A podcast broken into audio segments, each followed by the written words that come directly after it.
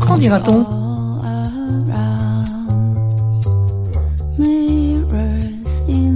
Bonjour à toutes et bonjour à tous. Et bienvenue dans notre émission exceptionnelle, aujourd'hui l'émission Qu'en dira-t-on? Alors nous sommes en direct de l'école militaire de Paris où se déroule aujourd'hui, comme vous le savez, la huitième journée de l'innovation. Et nous avons le plaisir de vous accompagner pour découvrir les multiples projets qui seront présentés aujourd'hui. Alors vous le savez, aujourd'hui, plus de 30 projets sont présentés ici dans l'enceinte de l'école militaire par des enseignants, par des proviseurs, par des parents qui viennent de toute la France et qui représentent des projets innovants de la maternelle jusqu'au lycée. Tout au long de l'émission, nous allons d'ailleurs voyager de Toulouse à Niort, en passant par Clermont-Ferrand ou encore Tourcoing, et bien d'autres villes. Et nous allons vous faire découvrir huit projets innovants présentés par ceux et celles qui les ont réalisés. Alors pour m'accompagner dans cette émission euh, en direct, j'ai le plaisir d'accueillir Diane Béduchot, qui fait partie de l'équipe de la web radio de l'Institut français de l'éducation Cas d'école. Bonjour Diane. Bonjour Florence Saudois, je suis ravie de co-animer avec vous. Sachez, chers auditeurs, que l'équipe de Cas d'école s'est déplacée depuis Lyon pour couvrir en direct la journée nationale de l'innovation.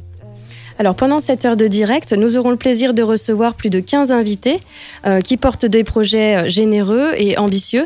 Et nous aurons également le plaisir d'accueillir au cours de notre, de notre, émission, mais nous ne savons pas vraiment euh, à quel moment, deux personnes qui sont très concernées par l'innovation dans l'éducation. Il s'agit d'Isabelle Robin, qui est directrice du département recherche, développement, innovation et expérimentation du ministère de l'Éducation nationale, et Françoise Cros, qui est professeure d'université honoraire au CNAM. Alors, sans transition, nous passons tout de suite à notre premier projet qui fait dialoguer les acteurs de l'éducation et les acteurs du monde professionnel au service des élèves en situation de handicap. Nous accueillons euh, pour cela euh, les porteurs du projet de l'Ulysse vers l'emploi, qui est développé par le rectorat de Toulouse depuis euh, la rentrée 2012. Alors, pour parler de ce projet, nous recevons Frédéric Detchard, alors, vous êtes inspecteur conseiller technique de la rectrice. Bonjour. Bonjour. Nous recevons également Nathalie Bebmal. Vous êtes enseignante spécialisée et psychologue. Bonjour. Bonjour. Alors, depuis la rentrée 2012, vous avez développé une plateforme pour accompagner l'insertion professionnelle des jeunes qui présentent des troubles importants des fonctions cognitives. Est-ce que tout d'abord, vous pouvez nous expliquer quel était le constat de départ qui vous a poussé à créer cette plateforme, Nathalie Bebmal? Oui. Euh, en fait, euh, donc euh, anciennement, j'étais coordonnatrice d'Ulysse lycée professionnel. Donc les Ulysse sont ouverts un peu partout en France et notamment dans notre académie. Et en fait, on s'est posé la question que devenaient ces jeunes qui ont été formés au sein de l'éducation nationale depuis leur enfance jusqu'à l'âge de 20 ans pour Toulouse. Et on s'est rendu compte que, en faisant une étude, que la majorité des jeunes qui avaient quitté les lycées pro étaient à la maison euh, et, donc, on a cherché à savoir pourquoi. Est-ce que c'est eux qui le voulaient ou est-ce qu'il y avait d'autres raisons? Et malheureusement, c'était d'autres raisons, donc notamment des problématiques liées à, accéder vers les personnes qui pouvaient les aider à trouver un emploi. Le fait aussi que les jeunes porteurs de trisomie 21 ou avec euh, de l'autisme, c'est des jeunes qui n'étaient pas attendus dans les entreprises, pas attendus dans le système du droit commun. Et donc au final, ben, les personnes, c'était pas de la mauvaise volonté, mais elles savaient pas trop comment s'y prendre avec ce public-là. Et nous, on s'est dit en termes de voilà, d'éducation nationale. C'était des élèves qu'on connaissait. On n'avait pas envie que le travail reste euh, sans suite. Et donc, on s'est pris en charge, entre guillemets, pour essayer de, compenser un peu les trous qu'il y avait euh, dans le droit commun au sujet de ces élèves en particulier. Et Frédéric Deschard, euh, comme euh, vient de le dire Nathalie Bebmal, l'un de vos objectifs, c'est de créer du lien. Et ce lien, c'est aussi euh, un lien entre la famille, les soins, l'organisme de formation. C'est un peu tout cela, votre plateforme? Oui, ce que, ce que nous, pense, nous, nous, pensons qu'il faut que nous formions les partenaires de droit commun. Notre objectif, c'est de rester dans l'emploi en milieu ordinaire. Hein. On ne veut pas du médico-social, sauf si véritablement le jeune ne peut pas faire sa place dans le milieu ordinaire. Mais notre objectif, c'est le milieu ordinaire de travail et accompagner l'ensemble des acteurs qui, jusqu'à présent, étaient autour du jeune, mais qui, au final, ne se, coordonnaient peu leurs actions et qui avaient besoin d'être accompagnés euh, pour cela. Et puis, euh, notre objectif aussi, c'est de rendre le jeune autonome, parce que ce que nous pensons, c'est que il va bien falloir qu'à un moment donné, ce jeune-là puisse se repérer dans l'ensemble des dispositifs existants, des partenaires existants, donc être connu, pouvoir se reconnaître et pouvoir avoir une vraie vie de citoyen engagé dans une société que nous souhaitons inclusive, parce que l'école est inclusive de plus en plus, mais on voit bien que la société a encore du chemin à faire pour l'être. Alors, je crois que vous suivez euh, plus d'une centaine de jeunes dans les huit départements de l'Académie de Toulouse. Alors, j'imagine que certains sont à Toulouse même, mais il y en a sûrement d'autres qui sont un petit peu plus éloignés géographiquement parlant. Comment est-ce que vous vous y prenez pour faire cet accompagnement à distance? Nathalie Bepmal. Oui, donc là, il y a, deux, il y a deux points pour cette réponse-là. Donc la première, c'est qu'effectivement, on a des Ulysse un peu partout et donc euh, on essaie avec les collègues d'Ulysse de préparer ces jeunes à avoir une communication à distance avec les téléphones, avec euh, qui puissent utiliser les SMS, les mails, etc. Mais on s'est rendu compte que ça suffisait pas. En fait, euh, dans les jeunes, par exemple, ils vont poursuivre en contrat d'apprentissage. Donc, on va avoir les mêmes problématiques qu'en lycée professionnel, des jeunes avec des grosses problématiques de lecture, écriture et tout ça, et qui se retrouvent dans des contextes où il n'y a pas d'ASH, il n'y a pas d'enseignants spécialisés. Et donc, on s'est dit comment faire pour aller vers eux à partir de ce que nous, on sait faire, c'est-à-dire euh, adapter les enseignements et, et donc, vous avez euh, trouvé une solution? Voilà. On, a trouvé, on essaye, on, est en route. On essaie, on essaie. On a, on a développé tout un, un pan de, d'outils numériques qu'on met à la disposition du jeune, des enseignants et des différents partenaires. On forme à l'usage de ces outils-là, parce que bien souvent, euh, c'est pas si simple que ça. L'usage de ces outils-là pour compenser euh, les obstacles rencontrés, tant dans la lecture que dans les diverses activités liées à l'emploi. Et euh, alors, il existe tout un, tout un, un mur, un padlet qu'on a créé, euh, qu'on a mis à la disposition de tous les enseignants de l'académie euh, pour pouvoir justement trouver le bon outil qui va permettre de compenser. Donc, on a une enseignante spécialisée qui a rejoint l'équipe cette année et qui fait euh, ce travail-là et qui fait aussi un travail d'initiation à l'usage de ces outils en direction des jeunes. Donc, il va les voir. On se déplace. On a deux chargés d'insertion dans le cadre de ce projet. Euh, qui, qui se déplacent, qui accompagnent les jeunes. On travaille avec les coordonnateurs du LIS pour justement initier à l'usage de ces outils-là. Et là aussi, nous visons l'autonomie des jeunes et nous pensons que les outils numériques sont un bel outil d'autonomie. Et que pensent ces jeunes justement qui font partie de ce projet? Est-ce que vous avez eu des retours de la part euh, des jeunes euh, du projet? Alors oui, on, alors, une fois qu'ils sont en emploi, puisque notre objectif c'est qu'ils soient en emploi, hein, une fois qu'ils sont en emploi, notre objectif, on doit se retirer. La, la PAIP déjà notre plateforme est déjà au-delà de nos compétences, donc il faut qu'on se retire. Mais euh, on sait bien que le risque de rupture est, plus grand chez ces jeunes-là, du fait de leur handicap. Et donc, on a créé une association qu'on a appelée Pénélope. Parce que Pénélope, euh, c'est elle qui poursuit le travail d'Ulysse. Donc, euh, on l'a, on l'a voulu, on a mis un petit peu de poésie. Et on a créé une association avec des parrains, des parrains qui continuent l'accompagnement. Et on réunit ces jeunes une à deux fois par période pour faire des activités de partage, pour permettre la poursuite euh, de l'insertion euh, sociale. Parce qu'on sait très bien que si le jeune, même s'il a un emploi, risque d'être isolé, il y a un vrai, euh, risque de rupture dans les contrats de travail. Donc, on a des retours de ces jeunes qui sont contents, qui sont satisfaits effectivement, et qui aujourd'hui euh, se retrouvent dans des situations où euh, ils veulent accéder maintenant au permis, à l'autonomie avec un appartement. Donc il faut convaincre les parents qu'il faut qu'ils lâchent leur enfant, ce qui n'est pas simple. Euh, et puis aussi d'activités sociales. Ils souhaitent avoir des activités dans, comme tous les autres. Donc c'est plutôt une réussite, mais on a du boulot. Ah, alors, ce projet, c'est sûr, il y, a du boulot, d'autant plus que dans, l'Académie de Toulouse, ça fonctionne très bien, mais des jeunes en situation de handicap, il y en a dans toutes les académies euh, euh, de France. Alors, comment est-ce que vous voyez euh, l'avenir pour votre projet? Est-ce qu'il est possible d'essaimer Quelle perspective pour votre projet? Ça, c'est vraiment ce qu'on souhaite, parce que effectivement, cette question-là, elle est, c'est la même pour toutes les Ulysses de France. Donc, beaucoup d'enseignants qui viennent vers nous et qui disent mais comment on fait, comment on pourrait faire pour donc euh, la, difficulté là pour le moment, c'est que ce besoin soit reconnu un peu partout, parce que nous, on est vraiment parti d'un besoin. Ça, c'est important de le dire, et, on a répondu à un besoin, et ce besoin-là, on sait qu'il est partagé.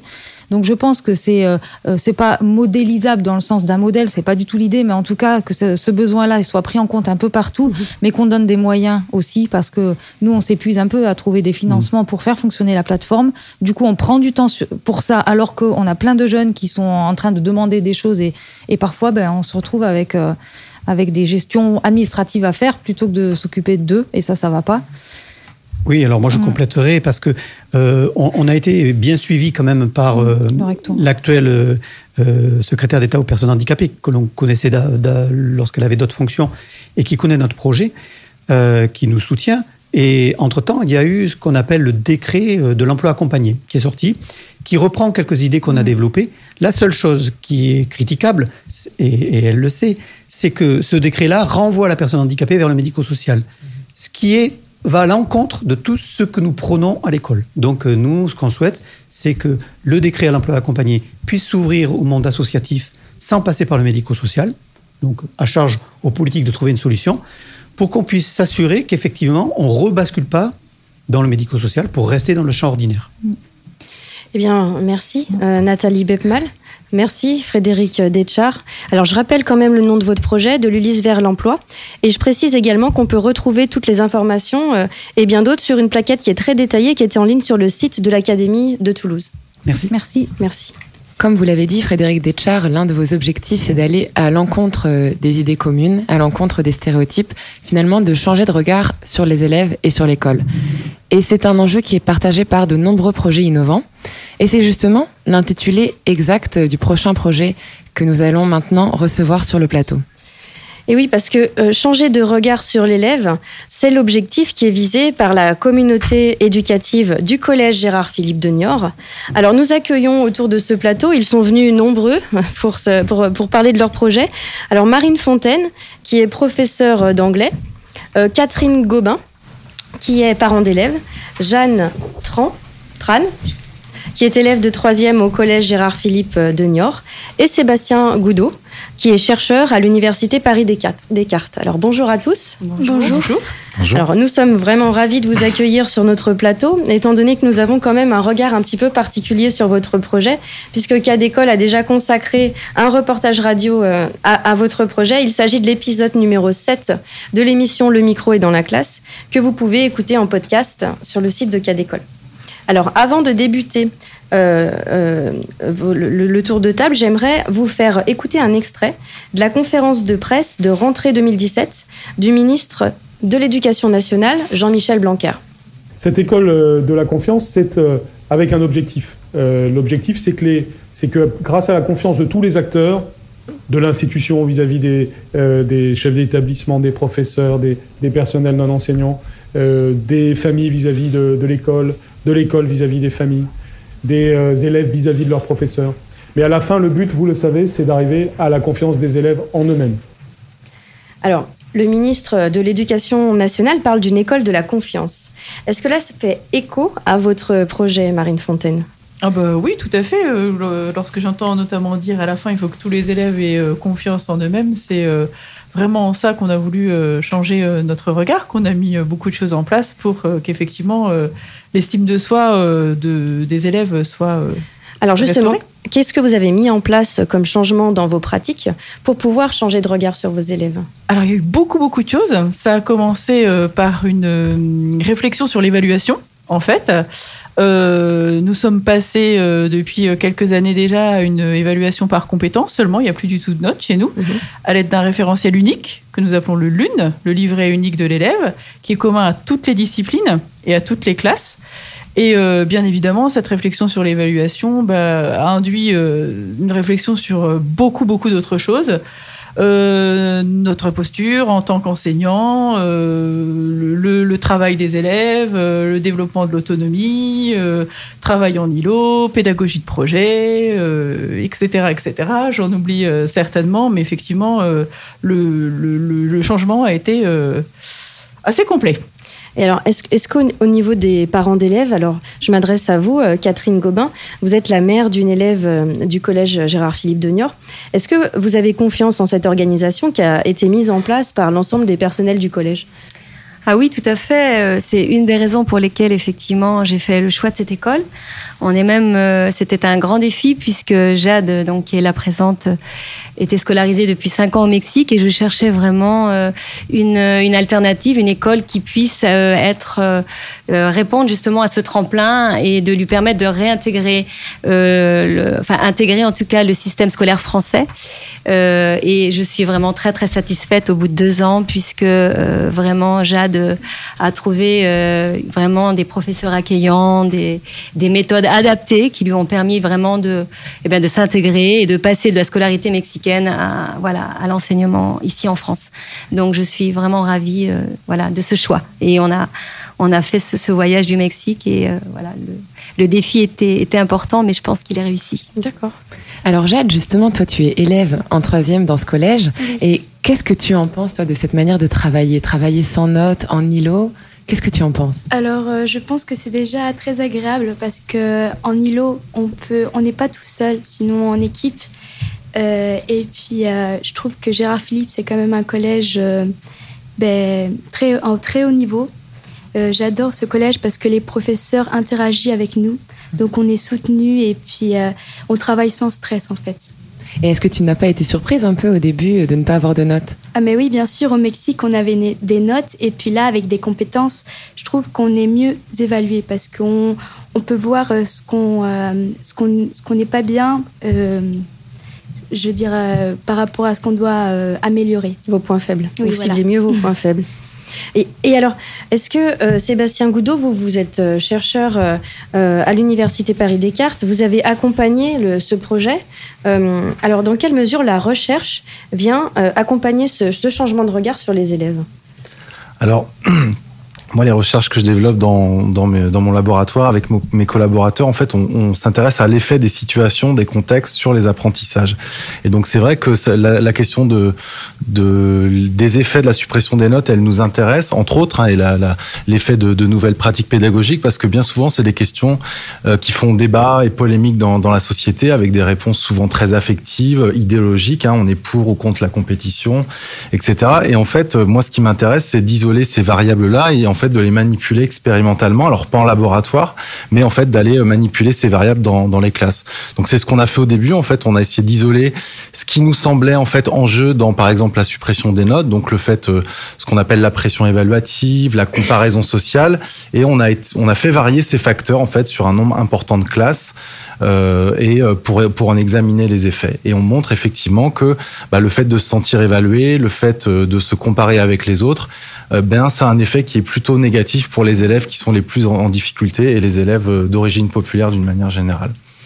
Et là, dans la deuxième suite, un petit peu des travaux qu'on mène en ce moment avec le collège, eh bien, c'est d'essayer de, mesurer à grande échelle en, en identifiant un certain nombre d'établissements qui ont supprimé les notes depuis euh, quelques années pour essayer de comparer justement euh, bah, les élèves qui ont, su, qui ont fait ce choix, enfin de, de, de, comparer les collèges qui ont fait ce choix avec d'autres établissements contrôle, hein, comme on comparait des gens qui ont pris euh, mmh. un médicament avec un groupe contrôle, pour voir dans le temps si effectivement ça a des effets sur euh, bah, l'apprentissage, le sentiment de compétence, le fait d'avoir davantage confiance en soi, par exemple. Donc ça, c'est ce que vous, vous, allez mettre en place là dans les années à venir. C'est ce qu'on a commencé déjà, voilà, à, à, faire depuis depuis l'année dernière et on continue cette année en essayant d'avoir toujours un échantillon en fait de, le plus représentatif possible, donc un, le, le, plus grand nombre de collèges possible dans différentes euh, académies. Alors on voit, on voit que là tout se passe bien, que les parents sont satisfaits, que les élèves prennent plaisir à travailler dans ce collège, que vous avez réussi à leur inculquer le goût de l'effort, etc. Euh, est-ce que ça, est-ce que ça a toujours été aussi facile? Est-ce que ça s'est bien passé euh, au départ? Parce que quand même de passer d'un établissement sans, enfin avec notes à un, collège sans notes, c'est quand même quelque chose qui est pas anodin du point de vue des parents. Comment est-ce que ça s'est passé? Alors ça s'est passé avec beaucoup de réunions. Il faut beaucoup informer, évidemment. Ce qu'on n'a peut-être euh, pas assez fait au début, on se l'est euh, reproché. Hein. On en était euh, très enthousiastes et c'était un vrai projet d'équipe. Ça s'est fait aussi progressivement quand même, même si on a passé bah, d'abord tout, tout, tout, le niveau de sixième et puis toutes les cinquièmes pour aboutir au bout de quatre ans à tout le collège sans notes. Ça a été quand même progressif, mais il a fallu énormément expliquer. Il y a un gros, une grosse, un gros travail pédagogique derrière, de communication avec les parents, euh, d'explicitation, euh, montrer euh, le logiciel, euh, de suivi, euh, etc. Oui, il faut, il, faut, il faut communiquer beaucoup. beaucoup. Bien sûr, c'est normal. Et Marine Fontaine, vous en parlez, il y a une grande importance de la collaboration de l'équipe pédagogique. Et je voulais vous poser cette question, euh, Sébastien Goudot. Est-ce que c'est un des, des, facteurs aussi qui peut expliquer la réussite de ce projet au-delà de la suppression des notes, la collaboration de, de l'équipe pédagogique? Euh, oui, parce que euh, oui, enfin moi je, je pense, hein, euh, parce qu'effectivement, quand on modifie les contextes de classe, quand on modifie le fonctionnement d'un collège, d'un établissement, et puis au-delà, on va dire de l'institution, euh, c'est vrai que euh, plus il y aura de cohérence dans les dans les contextes, dans les pratiques, plus en fait les effets euh, seront euh, seront bénéfiques.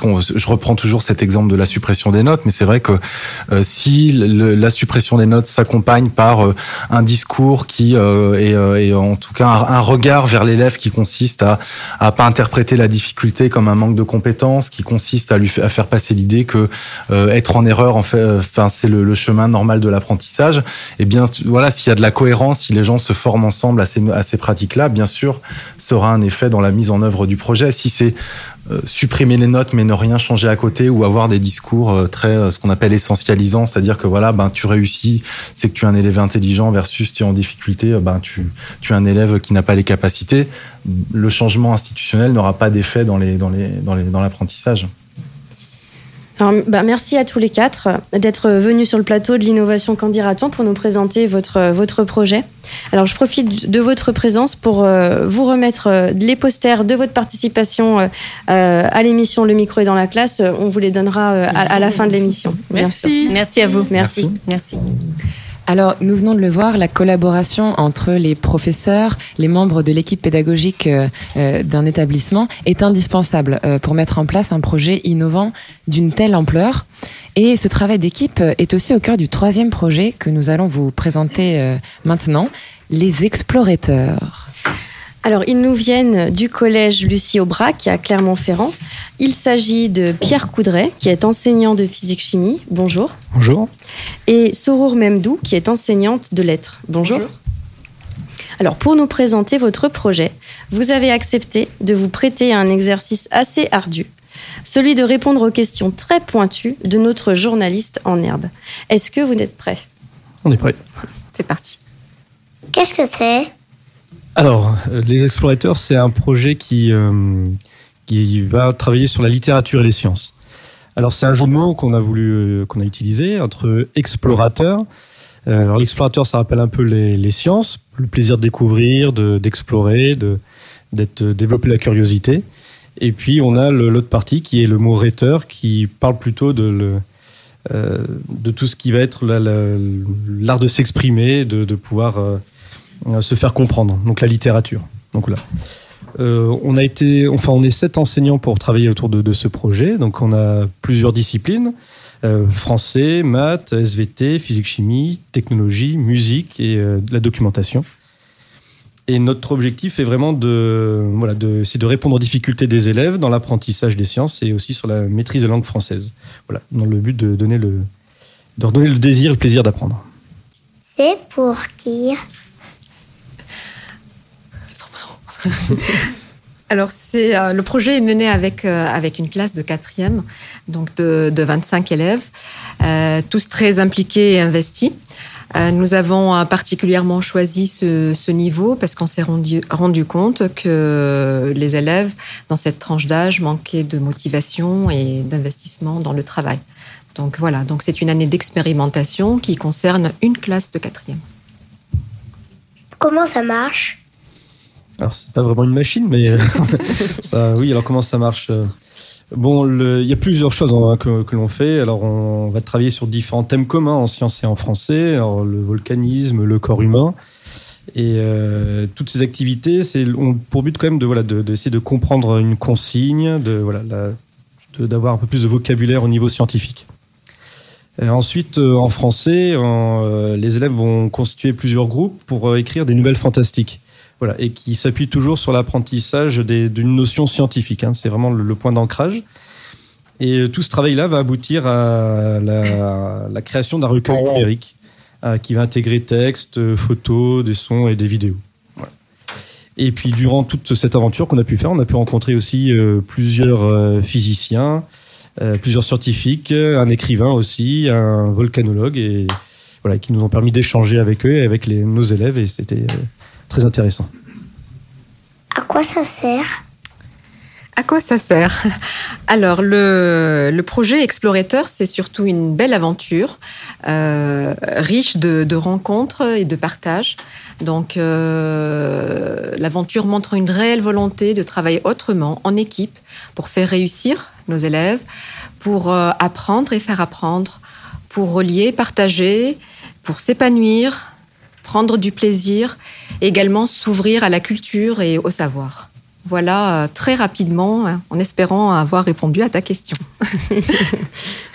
Alors, merci beaucoup de vous être prêtés au jeu, euh, tous les deux, Sourour Memdou et, et Pierre Coudray. Euh, c'est très gentil de votre part. Alors, euh, je rappelle le nom de votre projet, donc les Explorateurs, et je précise qu'on peut retrouver une fiche détaillée sur votre, de votre projet sur le site de l'Académie de Clermont-Ferrand. Merci beaucoup. Merci. Pour initier les élèves à la science, certains enseignants partent des nouvelles fantastiques et d'autres plongent dans les mystères des grandes controverses scientifiques et techniques. Alors, les invités que nous accueillons euh, à présent ont décidé d'innover dans un exercice scolaire qui s'est généralisé euh, depuis les années 2000 au lycée, les fameux TPE. Donc, euh, TPE pour travaux personnels encadrés. Alors, il faut savoir que depuis quelques années, les enseignants et les élèves du lycée et du micro-lycée du Bourget travaillent ensemble pour tenter de démêler les grandes controverses sociales ou scientifiques dans le cadre des TPE réalisés en classe de première. Alors, pour parler de ce projet, nous accueillons euh, Manon Baudouin, qui est professeur de comme moi, et Timothée Denizet, professeur de physique-chimie au lycée Germaine Tillion, au Bourget, dans l'académie de Créteil. Alors, bonjour à tous les deux. Bonjour. Alors pour commencer, j'aimerais revenir avec vous sur, euh, sur l'intitulé de, de votre projet qui interroge un petit peu une cartographie des controverses. Qu'est-ce que ça signifie, Timothée Denizet Alors, l'idée de, de cartographie des controverses, ça va être l'idée de décortiquer un petit peu une question qui est une question complexe euh, et de mettre en confrontation les élèves avec, un, avec des savoirs encore non spécialisés dans lesquels ils vont devoir apprendre à se repérer. Et c'est de là que vient l'idée de cartographie. C'est cartographier dans le sens euh, trouver des, directions, des chemins pour explorer ces, ces espaces d'incertitude euh, scientifiques et techniques. Et, et, du coup, apprendre à se positionner sur ces questions qui, certes, sont à la fois des questions techniques, mais aussi des questions de société, puisque dès aujourd'hui, mais aussi demain, ils seront, en tant que citoyens, amenés à se positionner sur ces questions-là. Manon Baudin, je crois que cette expérience est née euh, au micro-lycée et qu'elle s'est ensuite diffusée. Est-ce que vous pouvez nous raconter un petit peu l'historique de, de, votre expérience? Oui, en fait, dans un premier temps, ça a été mis en place dans le micro-lycée 93, qui n'était pas au sein même de notre établissement, dans un autre établissement. L'établissement a aujourd'hui 4 ans, donc euh, ça fait voilà, ça fait 4 ans que maintenant on, on, on l'explore un peu avec les élèves. Euh, à la base, c'était mené par euh, Bruno Latour, donc euh, à l'école des mines, puis à Sciences Po Paris, qui a voulu diffuser dans le secondaire. Euh, ça a été mis en place donc dans le micro-lycée par certains de nos collègues qui sont encore dans l'établissement et ensuite mis en place euh, au sein du lycée général euh, et technologique. Timothée Denizet, pourquoi est-ce si important pour des élèves de première de s'orienter dans des controverses? C'est une vaste question. Euh, mais derrière la, la, la volonté d'explorer des controverses, il y avait la, la volonté d'amener les élèves à, à questionner l'information qu'ils reçoivent. Et à se poser la question de, bah, face à cette question complexe, face à, euh, face à tous ces éléments que je vais recevoir, comment est-ce que je trie l'information? Comment est-ce que euh, je fais la différence entre euh, un argumentaire qui peut-être est très médiatisé, mais un autre qui, lui, est plus appuyé scientifiquement? Et, euh, et, et, ça semblait important d'amener les élèves à travailler ces questions-là, mais à travers des sujets qui les intéressent eux et non pas euh, Grantin aujourd'hui euh, rechercher l'information. Et, donc c'était une, une, manière un petit peu détournée d'approcher euh, cette question-là. Alors, je vous propose, ben, justement, pour illustrer euh, vos propos, d'écouter deux élèves qui parlent de, du sujet qu'elles ont choisi pour, pour leur TPE. L'homosexualité est-elle innée ou acquise? Les recherches qu'on a faites précisément, bah, il y a certains scientifiques qui, qui disaient que c'était dans les gènes, donc dans les chromosomes, il y en a qui disaient que c'était dans le cerveau, etc. Et euh, il y en a qui disaient que c'était justement au cours de la... Ça, ça se passait pendant l'adolescence. En fait. On a fait un Skype avec un biologiste, Jacques Balthazar, aussi avec un sociologue qui s'appelle Arnaud Lerch. On a rencontré un sexologue aussi, je sais plus son nom. Euh, on a rencontré un psychologue sur, euh, qui travaille sur l'homosexualité. Alors, on l'entend bien dans, le, dans les propos de ces, ces jeunes élèves. C'est un projet qui leur permet de répondre à des questions vives pour elles, des questions qui peuvent aussi être polémiques. C'est cela? Alors, polémique, oui ou non euh, Oui et non. C'est-à-dire que dans un premier temps, on voit avec les élèves ce qui va différencier une polémique d'une controverse. Et justement, là où une polémique, on va uniquement avoir des, des avis qui se confrontent euh, en termes de controverse, on va avoir des sciences qui arrivent à des conclusions différentes et qui du coup n'arrivent pas à imposer de certitude. Donc on n'est pas juste face à des gens qui, qui, confrontent des opinions, on est face à des démarches de recherche. Alors on est sur des sciences au, sens, large, hein, pas uniquement des sciences expérimentales, mais on va être sur des savoirs qui, qui se confrontent et, euh, et face auxquels euh, on va pas être euh, confronté à une vérité à une bonne réponse. Et c'est aussi toute la démarche qu'on souhaite euh, apporter chez nos élèves. Et Manon Baudouin, finalement, euh, ce, ce, cette approche des TPE, est-ce qu'elle vous permet aussi de montrer aux élèves que la science, elle est toujours en construction? En fait, oui, elle est toujours en construction, ça c'est sûr et certain. Et au contraire de nos disciplines qui sont parfois un peu trop figées, figées sur les manuels, figées dans ce qu'on leur raconte, il n'y a pas une vérité comme Timothée, Timothée nous le dit, c'est vraiment en construction avec les élèves sur des savoirs qui sont non stabilisés. C'est vraiment ça qu'il faut euh, montrer aux élèves, c'est que la démarche expérimentale, qu'elle soit au sein des sciences dures, entre guillemets, mais aussi au, sein des, sciences sociales, on va avoir vraiment des savoirs qui sont en construction à partir de, choses qui sont par contre basées sur de l'expertise scientifique avec un grand S. Et euh, les chercheurs sont là pour leur fournir les preuves nécessaires, mais voilà, il faut, toujours leur faire comprendre que euh, euh, la réponse, on l'a pas. Et en fait, c'est là que c'est déstabilisant pour eux. C'est là que c'est en fait euh, intéressant, tout simplement, pour, pour eux et puis aussi pour nous, même si ça déplace quand même fortement notre posture d'enseignant. Et alors, quel est le retour des élèves euh, une fois qu'ils ont passé leur oral, que voilà, tout s'est terminé? Est-ce que vous avez discuté avec eux de, de qu'est-ce qu'ils en ont pensé que de, de, de, passer d'une idée à l'autre, justement Comment est-ce qu'ils ont évolué? Quel a été le cheminement de leur pensée Ils vous ont fait un retour dessus? Oui, alors euh, bon, on a entendu certains des élèves, euh, il y, en, a eu d'autres avec qui on a pu discuter de tout ça, mais effectivement, ce qui reste en fait, c'est que la posture de l'élève va aussi être différente au sein même des disciplines autres que euh, ces, ces, ces, TPE. Donc là, c'est effectivement c'est intéressant euh, à ce niveau-là. Maintenant, euh, on va dire que c'est aussi handicapant pour eux parce que ils sont ils sont justement plus dans cette posture de de, stabilité en fait dans leurs apprentissages. Et euh, très souvent, dès le début, ils choisissent un sujet avec leurs émotions. Euh, ils vont choisir parce que ça les touche euh, directement ou indirectement. Et au fur et à mesure de, leur recherche, c'est là où justement ils vont être en position de questionnement. Et euh, je pense que c'est ça qui leur plaît finalement, parce qu'ils partent avec euh, un a priori, un avis un peu figé sur le sujet. Oui, c'est sûr que par exemple, il faut autoriser euh, l'euthanasie en France, par exemple mais à la fin, ils savent plus bien parce que justement, ils ont été confrontés à, à un certain nombre d'experts et parfois même ils les ont interviewés directement. Donc euh, voilà, c'est vrai que ça c'est un peu un peu déstabilisant pour eux, mais je pense que c'est ce qui les intéresse au fond. Merci. Merci, euh, Manon Baudouin. Merci Timothée Denizet. Merci. Euh, alors je précise que qu'on peut retrouver sur votre fiche Experitech euh, qui est disponible sur euh, l'Académie de Créteil tous les liens pour découvrir les témoignages vidéo des élèves qu'on a, qu'on a entendus ici. Alors, nous arrivons euh, à la moitié de, notre émission spéciale euh, en direct. Et avant de poursuivre, je vous propose d'écouter euh, une petite pause musicale. Nous écoutons Daily Dozen de l'artiste Astat.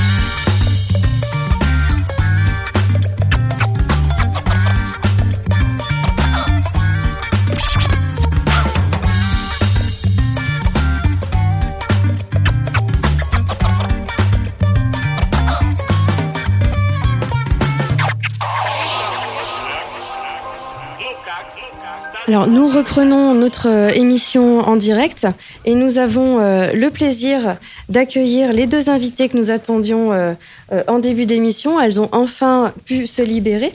Il s'agit d'Isabelle Robin qui est directrice du département recherche, développement, innovation et expérimentation du ministère de l'Éducation. Bonjour. Et puis Françoise Cros, qui est professeure d'université honoraire au CNAM. Bonjour. Bonjour. Alors nous sommes ravis de, de pouvoir euh, vous avoir parmi nous. Et donc pour, euh, pour, début, enfin, pour continuer l'émission, pour poursuivre, j'aimerais euh, vous, vous demander, euh, Isabelle Robin, qu'est-ce que, euh, pardon, Françoise Cros, excusez-moi, qu'est-ce que, que l'innovation dans l'éducation pour vous en 2018 Alors, euh, l'innovation n'existe pas euh, depuis euh, 2018. L'innovation est une affaire très ancienne, qui date même, on pourrait dire, du Moyen Âge, du temps de Montaigne. Euh, L'innovation n'était pas toujours quelque chose de très positif. Hein, C'était quelque chose qui était considéré comme euh, bousculant les institutions qui étaient déjà établies. Et euh, donc, il y a eu toute une évolution pour jusqu'à maintenant, en 2018, à vous me poser la question en 2018, la, la trouver très positive et même, euh, je dirais, pour faire un peu d'humour, que c'est un lifting social. Alors, on pourrait discuter effectivement de la métaphore, mais l'innovation est partout. Je dirais même que je travaille au Conservatoire national des arts et métiers, que nous avons 80 titulaires de chaires et que chacun des titres, ou la majorité des titres des, des chaires, sont précédés d'innovation. Donc l'innovation est vue comme quelque chose de très positif, de dynamique, euh, d'ouvert, euh, de, pétillant de, vie. Alors, si on veut vraiment regarder sérieusement la définition de l'innovation, hein, euh, comme je le dis souvent, j'ai sur mon bureau plus de 600 définitions de l'innovation. Hein, que je suis allée puiser chez les sociologues, les linguistes, les psychosociologues, etc., la littérature même. Et euh, je me suis dit, mais c'est assez curieux parce que l'innovation, effectivement, comme dirait Nietzsche, c'est les mots qui n'ont pas d'histoire. Ce sont des mots qui vivent et c'est vrai que l'innovation, elle se révèle dans son sens beaucoup plus par l'usage social qu'on en fait que par le, mot en lui-même. Toutefois, j'ai trouvé quand même ce qu'on pourrait appeler des invariants. Et euh, j'en ai trouvé quelques-uns, euh, qui sont, je crois, au nombre de 4 ou 5. Alors, je vais les soumettre à votre sagacité, à votre réflexion, et puis vous verrez si vous êtes d'accord euh, avec moi. Alors, vous me direz que euh, sur la définition de ce mot, innovation, nouveau est un terme que vous ne me contesterez pas, parce qu'il est dans l'étymologie même. hein. et innovare, c'est introduire du nouveau. Donc, ce nouveau, il est là. Le problème, c'est qu'il faut quand même examiner de plus près lorsqu'on parle d'inno- d'innovation en éducation et en formation. Qu'est-ce que c'est que ce nouveau? Est-ce que c'est parce que j'aurais changé une habitude gestuelle? Est-ce que c'est parce que j'aurais changé un produit? Est-ce que le fait d'introduire un écran ou un tableau blanc interactif va faire de moi un innovateur en pédagogie? C'est bien là qu'est tout le, toute la question, parce que c'est pas parce que je vais introduire un objet nouveau, je peux très bien garder une pédagogie qui est tout à fait classique tout en utilisant un objet nouveau. Donc c'est vrai que l'attraction de l'objet nouveau n'est pas forcément euh, fondamentale pour définir euh, l'innovation. Alors il y a un deuxième terme qui était aussi commun à toutes les définitions, qui est celui du changement. Bah, madame, quand on innove, on, on change. Bien oui, entendu. certes, mais la vie est changement. On change tous les jours, nous vieillissons. Hein, nous, nous avons un, un parcours de vie qui se transforme, donc le changement est consubstantiel à la vie. Alors comment dire que l'innovation serait quelque chose de différent de la vie? Eh bien oui, c'est parce que ce changement est un changement qu'on considère comme conscient, intentionnel et délibéré. C'est-à-dire que c'est à partir du moment où la personne déclare je vais innover que l'innovation existe. D'ailleurs, il n'y a aucune garantie, je dirais, pour juger quelqu'un d'innovateur ou de ne pas innovateur. Nous avions mené il y a quelques années une, une comparaison à propos d'une même innovation à qui nous avions demandé des inspecteurs des IPRIA de juger si c'était innovant ou pas. Certains ont dit c'est innovant et d'autres ont dit pas du tout, c'est pas du tout innovant. Donc on voit à quel point il y a un relatif par rapport euh, au changement. effectivement différentes. Ça, c'est le deuxième invariant. Je continue Allez-y. Le troisième invariant, c'est euh, ce qu'on pourrait appeler les valeurs. Car quand vous posez la question à des innovateurs, et vous leur demandez pourquoi tu innoves, ils vous disent, mais c'est pour améliorer, améliorer la lecture, améliorer l'apprentissage, améliorer la confiance en soi, améliorer, améliorer, améliorer. Mais il me semble que euh, l'enfer est pavé de, de bonnes intentions et que ce qu'on veut, c'est le bonheur de l'autre, parfois malgré lui, et qu'il faut peut-être aller regarder d'un peu plus près sur ce meilleur. Qu'est-ce que c'est que ce meilleur? En quoi il améliore Et peut-être essayer de trouver cette amélioration. Et elle n'est pas toujours dans, je dirais, l'intention originelle de l'innovateur. Elle est souvent dans l'atteinte d'objectifs qui n'étaient pas initialement euh, explicités par les innovateurs. Donc euh, cette amélioration est à voir de plus près, hein, parce que c'est effectivement l'éducation en elle-même est, je dirais, euh, euh, remplie de valeurs, et que c'est peut-être aussi sur ce consensus de valeurs par rapport à l'innovation dont on ne discute pas d'ailleurs de la pertinence. Elle me paraît très forte. Et enfin, le dernier élément, et je m'arrêterai là, c'est celui du processus. C'est-à-dire que l'innovation, c'est une prise de risque. Je vais me lancer, je vais bien voir ce que ça va donner. Je vais construire le chemin en cheminant. Hein, C'est pas un projet qui serait ni un programme qui serait préétabli et sur lequel j'aurais un calendrier et une programmation extrêmement précise, mais c'est vraiment une prise de risque avec tout ce que ça génère, c'est-à-dire de l'anxiété, de l'incertitude, des demandes d'information. Alors c'est vrai que ce processus même de prise de risque est aussi un élément fondamental pour la formation continue des enseignants. Donc je dirais valeur, nouveau, processus, changement. Amélioration. Et, Et moi, et j'aurais envie d'en ajouter un, qui est celui de la diversité. Parce que quand on est ici euh, à cette journée de l'innovation, on se rend bien compte au travers des, des 30 projets qui sont sélectionnés qu'il y a une vraie diversité dans l'innovation. Et d'ailleurs, je m'adresse à vous, euh, Isabelle Robin, puisque tous ces projets qui ont été sélectionnés portent euh, sur un des sept thèmes que, le ministère a choisi, euh, comme par exemple la différenciation au service d'une école inclusive, consolider la maîtrise de la langue française, faire vivre la culture scientifique et technologique, le travail personnel de l'élève et l'autonomie, développer l'esprit critique et citoyenneté, devenir étudiant, ou bien encore une école qui est fondée sur la confiance. Alors, est-ce que vous pouvez nous dire pourquoi est-ce que vous avez choisi de mettre à l'honneur ces différentes thématiques cette année? Alors, d'abord, peut-être qu'on peut faire un, un premier constat. Oui. C'est que, en fait, il me semble, euh, sans aller jusqu'à dire que les thématiques sont totalement artificielles, c'est une manière d'ordonner le monde d'une cer- d'une certaine manière. Voilà, on va ordonner le monde. Une espèce, il y a une grande diversité. C'est pas le chaos, mais enfin, il y a énormément de choses. On va ordonner, on va donner un- un- une, espèce d'idée de, classement. En réalité, euh, les meilleurs projets peuvent aller certainement dans 3, 4, 5 thématiques. Parce que les projets les plus ambitieux sont globaux. Ils adressent toutes les dimensions de l'élève, toutes les dimensions de l'apprentissage. Ils vont partout. Donc ils vont euh, lutter contre le décrochage euh, en, en- en- en s'occupant de, de sciences. Voilà, c'est la science au service de la lutte contre le décrochage. J'invente n'importe quoi. Mais Enfin voilà, nous allons avoir ça. Alors, les équipes classent leurs projets. Bien sûr, mais nous, lorsque nous les recevons, ces projets, je me suis dit, dans le fond, euh, là, on se retrouve dans euh, quelque chose qui relève du moins 3 plus 3. Oui, certainement, mais c'était de la culture scientifique euh, au, au moins autant. Et puisque les élèves sont invités à expliquer par écrit ce qu'ils font, ben, dans le fond, c'était aussi la première thématique, consolider la langue française. Vous voyez? Donc, en fait, on établit des catégories, on ne leur accorde pas plus d'importance que cela. C'est aussi, alors, on, a envie que ces catégories répondent à notre actualité. On a aussi envie peut-être de montrer des choses sur lesquelles on n'a pas suffisamment attiré l'attention précédemment. Il me semble que devenir étudiant, c'est un de ces éléments. C'est important d'attirer l'attention sur euh, euh, l'apprentissage qu'il faut pour devenir étudiant, l'apprentissage de l'autonomie. Mais vous voyez qu'il y a aussi une thématique sur l'autonomie. Enfin bon, bref, tout est dans tout. Et dans le fond, euh, nous comptons sur les équipes aussi, sur, sur les cardis, pour affecter un projet à une thématique avec tout ce que ça a d'un petit peu artificiel, parce qu'on a une thématique rouge et une thématique bleue. Et puis, euh, hier, on disait, bah oui, mais enfin, nous, on voudrait bien pouvoir présenter du violet. Voilà.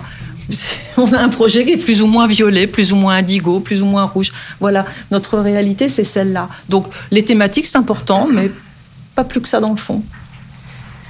Je, vous remercie d'avoir accepté euh, de, prendre un petit peu de temps sur votre emploi du temps qui est très chargé aujourd'hui. Est-ce que vous auriez envie de, rajouter un mot euh, au sujet de cette journée euh, euh, ou au sujet de l'innovation en général?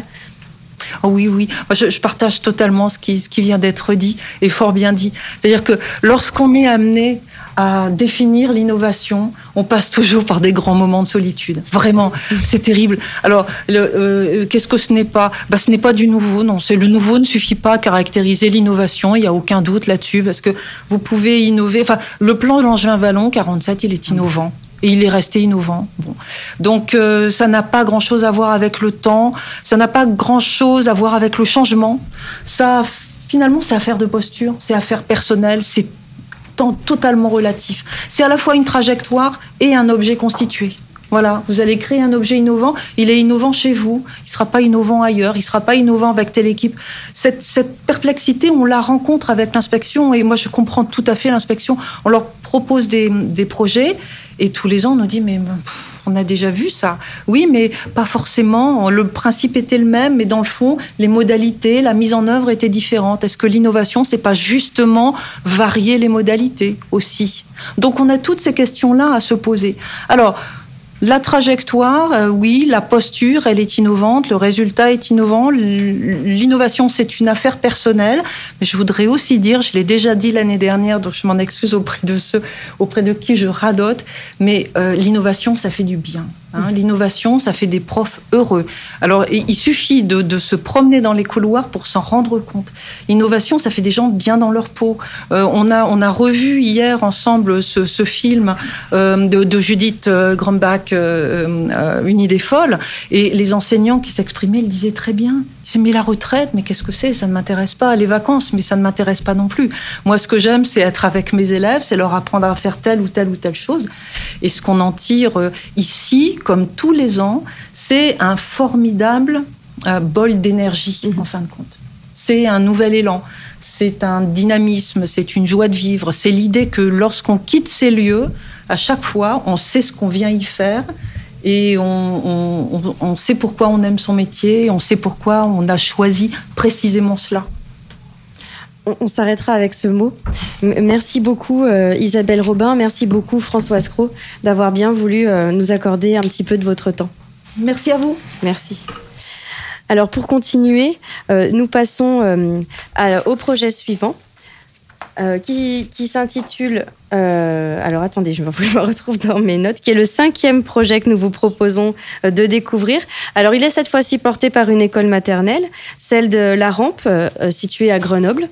Il s'intitule Un projet global d'apprentissage en maternelle. Il met l'éducation physique et sportive, langage et numérique. Et nous accueillons pour en parler Francis Petit, qui est cardi dans l'Académie de Grenoble. Bonjour.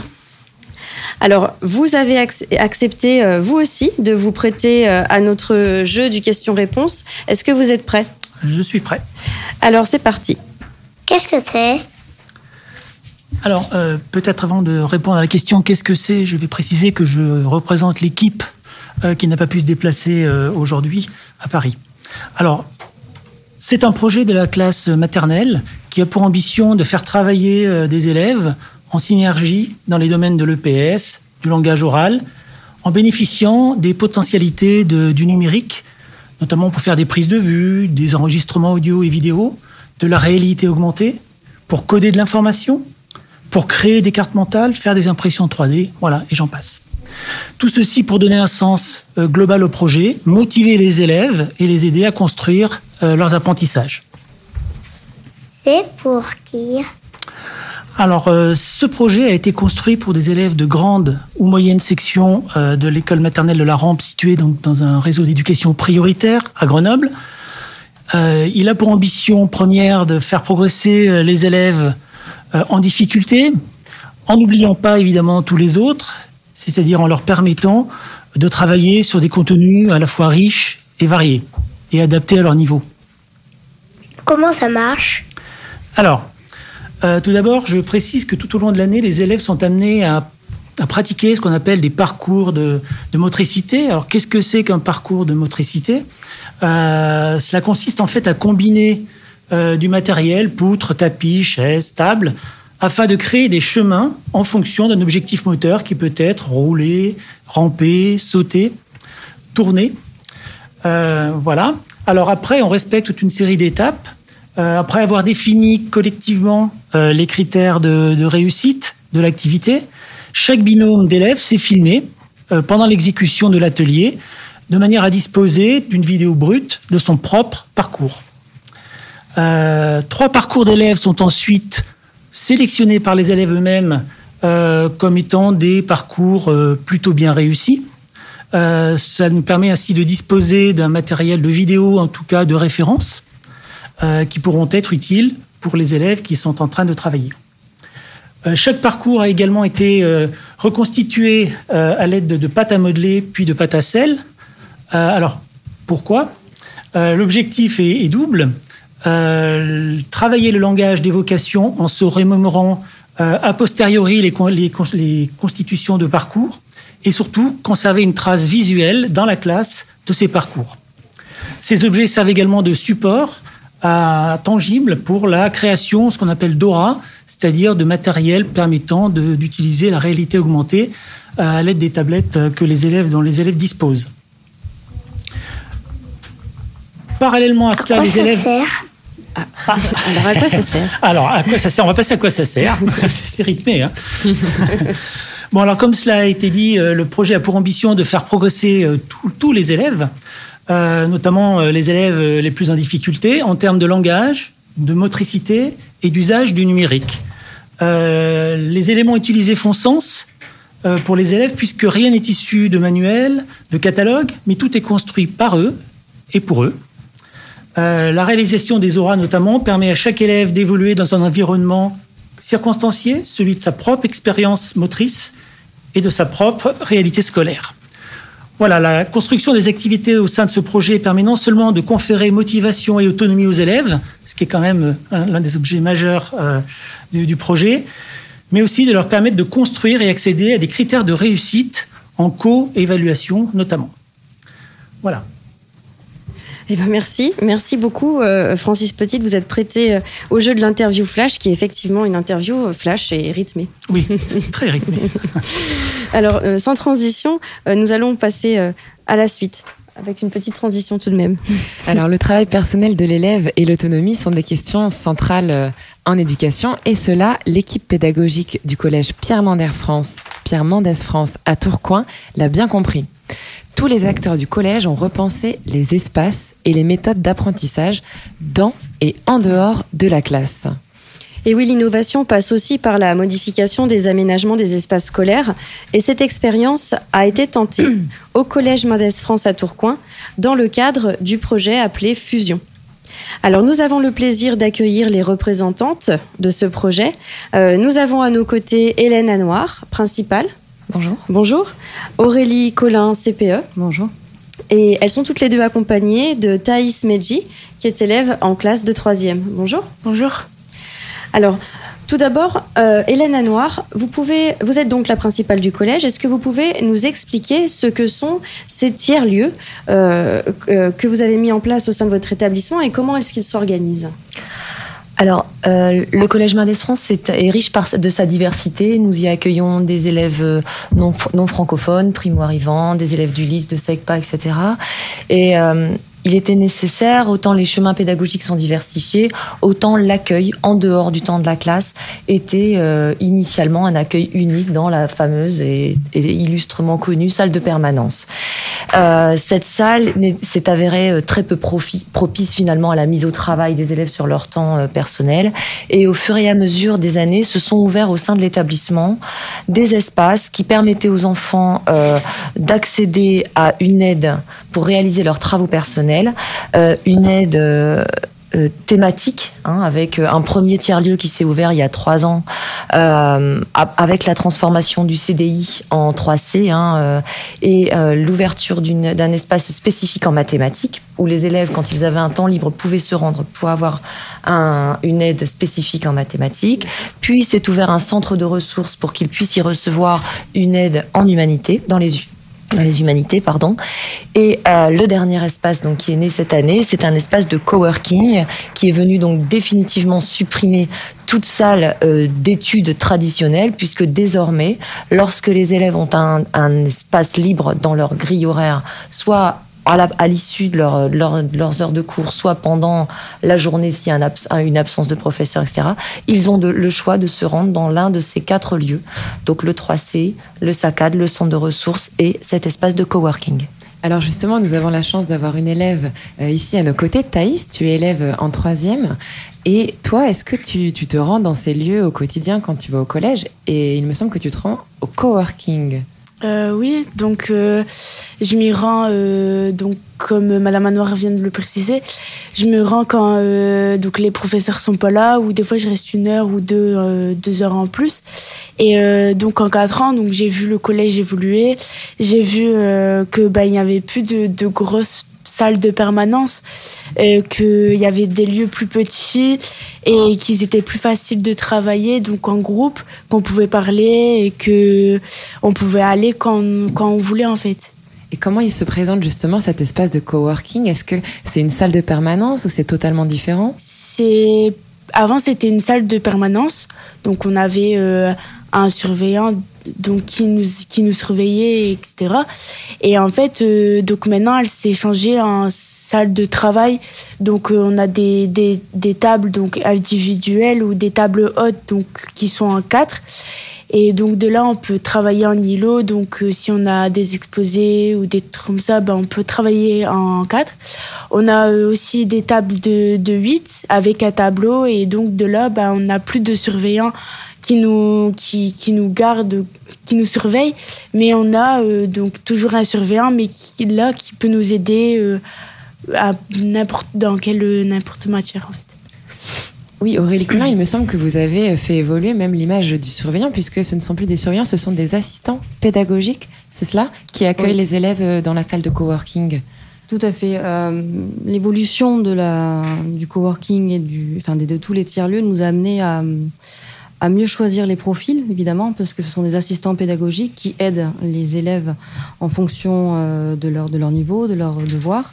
Et du coup, effectivement, le profil est plus travaillé et mieux choisi. Enfin, mieux choisi. Il n'était pas moins bien choisi, mais euh, est vraiment choisi. Et en enfin, on a, avec Madame Manoir, on a aussi, euh, on travaille actuellement sur le recrutement en, en partenariat avec les SP, des futurs enseignants, donc on essaye de choisir voilà, des étudiants qui se destinent au métier de, de, l'enseignement.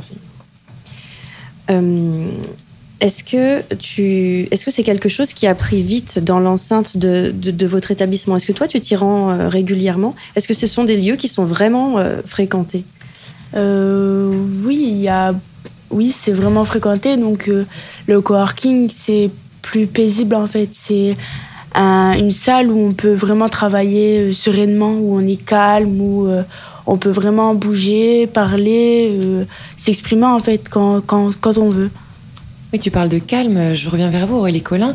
vous êtes la CPE et vous, vous m'avez précisé que l'un des objectifs de ce projet, c'était aussi de répondre à des problèmes de climat scolaire assez tendus, avec voilà, vous aviez besoin de plus de détente dans l'établissement et de répondre à des questions assez urgentes. Oui, alors euh, c'était effectivement la, question, la réflexion sur les espaces fait partie du climat scolaire. Le climat scolaire, c'est une notion assez large, mais la réflexion sur les espaces fait partie de, ce climat scolaire. Et effectivement, on a réfléchi à, je vais pas le dire, à une organisation moins rigide que l'organisation classique que l'on a connue nous-mêmes en tant qu'élèves. Et c'est vrai que, que les élèves puissent se déplacer comme ça et aller euh, les uns vers les autres et puissent solliciter les AP génère moins de tension. En fait, le fait qu'ils soient un petit peu plus libres euh, génère moins de tension. Et euh, ça fluidifie également la circulation dans l'établissement, parce que de manière autonome, ils vont se ranger euh, en fonction de leurs besoins. C'est-à-dire, s'ils ont un besoin en mathématiques, ils vont se ranger au SACAD. S'ils ont un besoin plus sur de la recherche documentaire, ils vont se diriger vers le, vers le 3C. Mais ça fluidifie la circulation. Et qui dit circulation fluide, dit moins de tension, moins de crispation et moins d'élèves dans les couloirs. Euh, et, voilà, c'est le fait en fait, voilà, de manière en résumé, le fait que l'élève choisisse génère moins de tension. Il ne subit plus euh, la salle d'études, il a choisi. Et forcément, euh, ça va avec un climat plus apaisé. Voilà. Merci Merci beaucoup à toutes les trois. Hélène Anoir, Aurélie Collin et Thaïs Medji d'être venues nous présenter votre projet, le projet Fusion. Notre prochaine transition est toute trouvée puisque nous accueillons la représentante du projet Dumont en transition. Alors ce projet est mis en place au lycée général et technologique Dumont-Durville à Toulon et nous accueillons pour en parler Sabine Arrigui qui est enseignante d'histoire-géographie. Bonjour. Bonjour. Alors avant de commencer, euh, je vous propose d'écouter Brigitte Labbé, qui est auteure et animatrice de débats philosophiques et qui intervient en janvier 2017 dans l'émission 7 jours sur la planète. Penser, ça s'apprend. C'est pas inné. Et la mission de l'école euh, devrait être euh, écrire, lire, compter, penser, apprendre à penser. La mission de toutes les personnes en contact avec les enfants, la mission des médias euh, devrait être d'apporter aux enfants, aux jeunes, les outils pour fabriquer leur esprit critique. L'esprit critique, c'est-à-dire un esprit qui va faire passer au tamis toutes les informations que l'on reçoit euh, pour tester leur validité pour pouvoir ensuite penser le monde réel. Alors Brigitte Labbé parle de l'importance de développer euh, l'esprit critique des élèves. Est-ce que c'est une des lignes conductrices de votre démarche? Oui, tout à fait. Alors nous, nous sommes partis d'une volonté euh, d'insuffler euh, un esprit d'éco-citoyenneté, non seulement à nos élèves, mais à l'ensemble des utilisateurs, entre guillemets bien évidemment, du lycée, qu'ils soient enseignants, agents, administratifs. Et en ce qui concerne l'esprit critique, il est indissociable justement de cette notion de citoyenneté. Et euh, nous, euh, dans du monde en transition, ce qui nous tenait à cœur véritablement, c'était le développement durable. Donc, on a voulu associer à la fois esprit critique, citoyenneté, dans le respect du développement durable. Alors à l'origine, vous avez mis en œuvre un, certain nombre de démarches, dont la première était le potager, dont nous allons reparler ensuite. Et l'un des l'objectif central pour vous était de faire de vos élèves des citoyens éclairés. C'est bien ça? C'est ça. Alors le potager, c'est vrai que c'est la partie, on va dire, la plus visible euh, de notre action. C'est ce par quoi on a commencé parce que c'était aussi euh, peut-être la plus facile et celle qui a été, on va dire, la plus fédératrice pour les élèves. Euh, ce potager, attention, il s'inscrit bien aussi dans une démarche aussi pédagogique, hein, puisque les élèves ont fait des mesures pour construire les bacs. C'est eux qui vont euh, semer, récolter, faire des, des pesées. Et aussi, il est devenu un peu le lieu de rencontre euh, des différents élèves, des différentes sections, puisque notre lycée va du lycée jusqu'aux classes préparatoires. Et, ce potager est devenu vraiment un petit peu un lieu emblématique pour recréer euh, ce lien social qui se perdait un petit peu entre les élèves et les adultes, et entre les adultes eux-mêmes. Alors pour illustrer un petit peu euh, euh, vos propos et, comprendre l'ambiance qui peut régner au sein du potager d'un établissement scolaire, je vous propose d'écouter l'extrait de l'émission Le micro est dans la classe qui portait sur le projet Marguerite dans l'Académie de Lyon.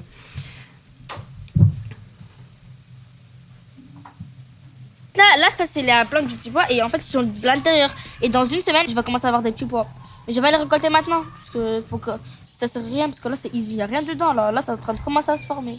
Moi, il y a beaucoup de choses comestibles. Hein. La menthe. Ouais, mais du coup, toi, ça des. Là, mais après, ça va tout repousser. Parce sûr.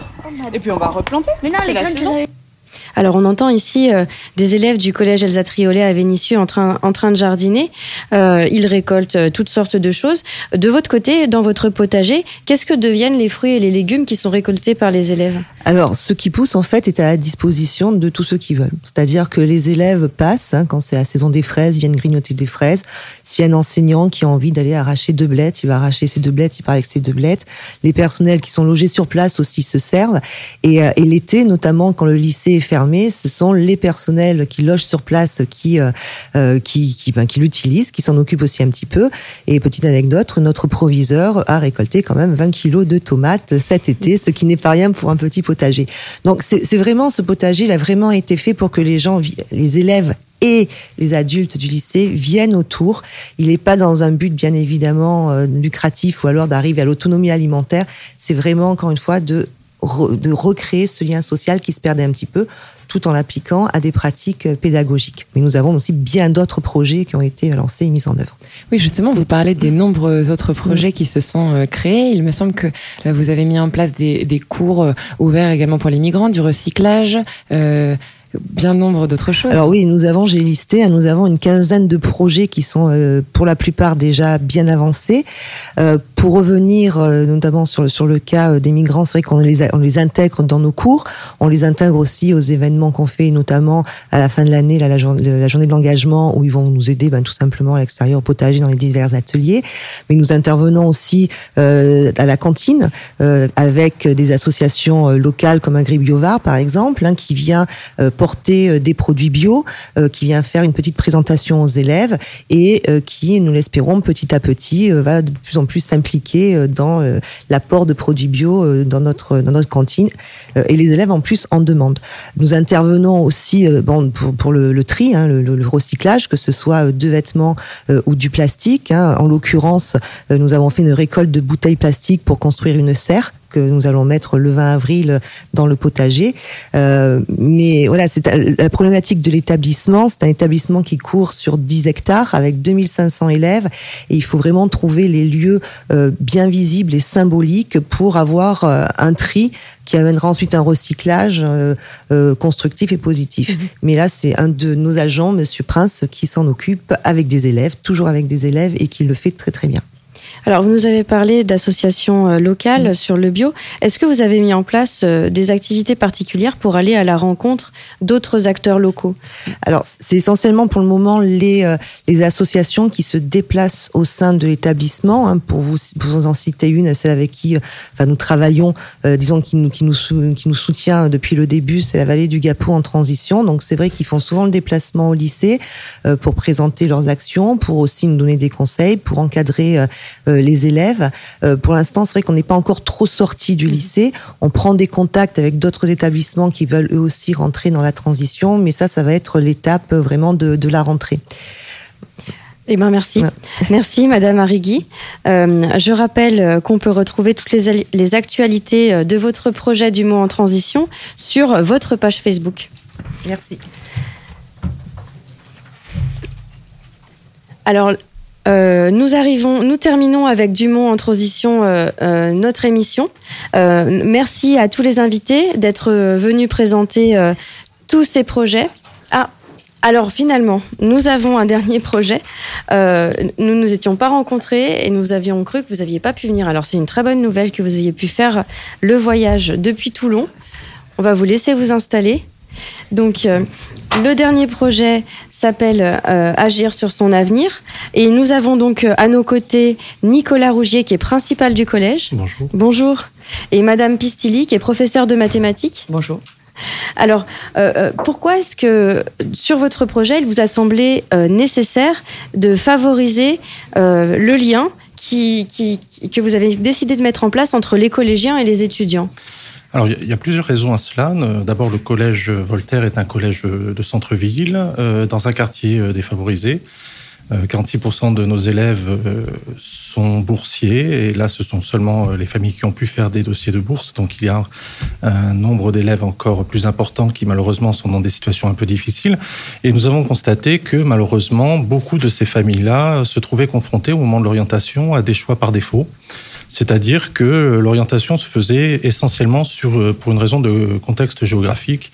Quel est le lycée le plus proche, le lycée professionnel généralement le plus proche? Et donc, il nous a paru nécessaire de faire euh, prendre conscience qu'il était possible pour des élèves de troisième, mais même avant, puisque ce projet intervient dès la cinquième, euh, qu'on pouvait faire malgré tout des études longues, ambitieuses, innovantes aussi. J'ai entendu à plusieurs reprises euh, ce mot et cette idée euh, prononcée, et c'est l'objet justement de cette journée, pour justement que ces élèves puissent poursuivre leur, leur, progression au niveau des études, par-delà le bac, un bac général, et puis des, des études vers un, un, IUT, un DUT ou l'université.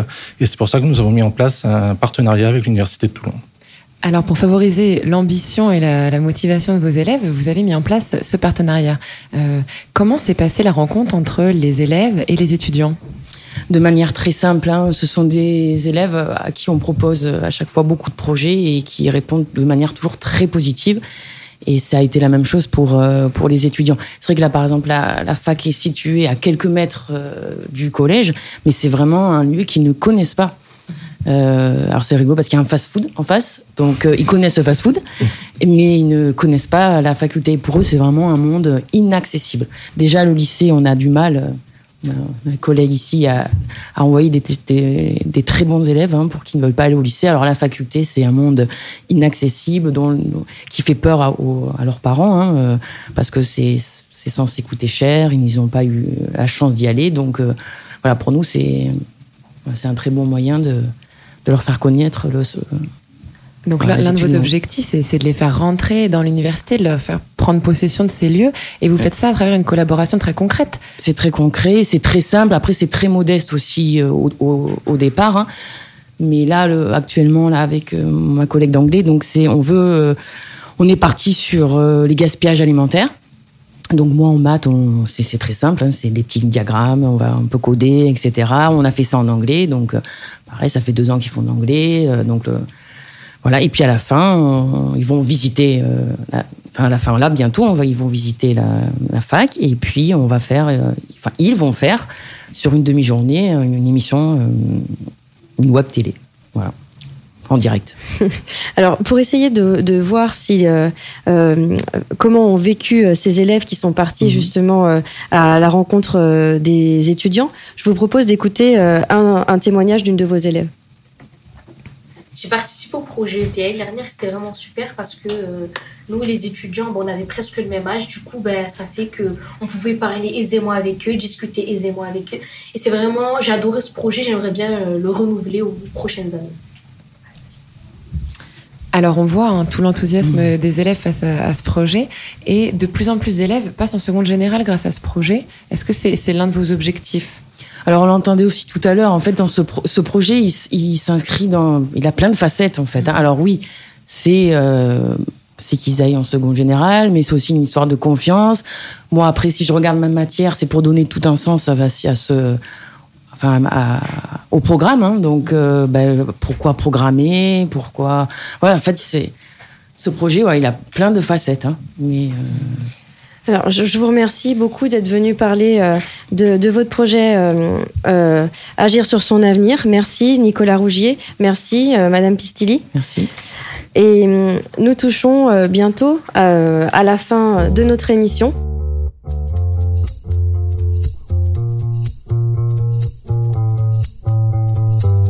L'innovation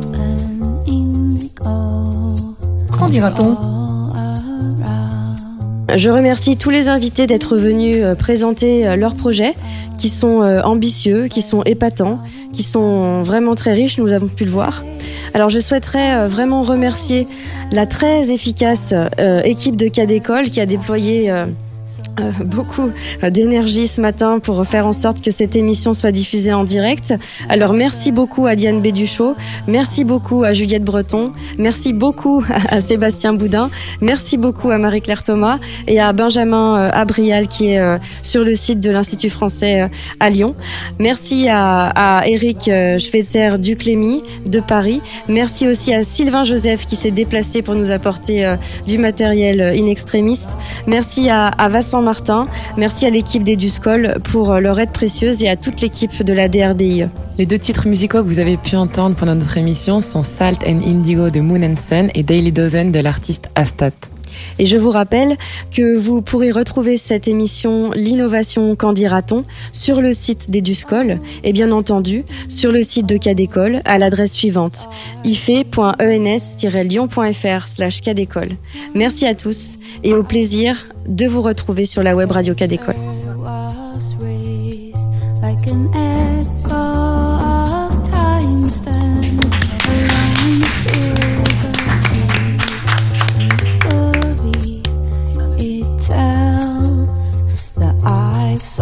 Ooh.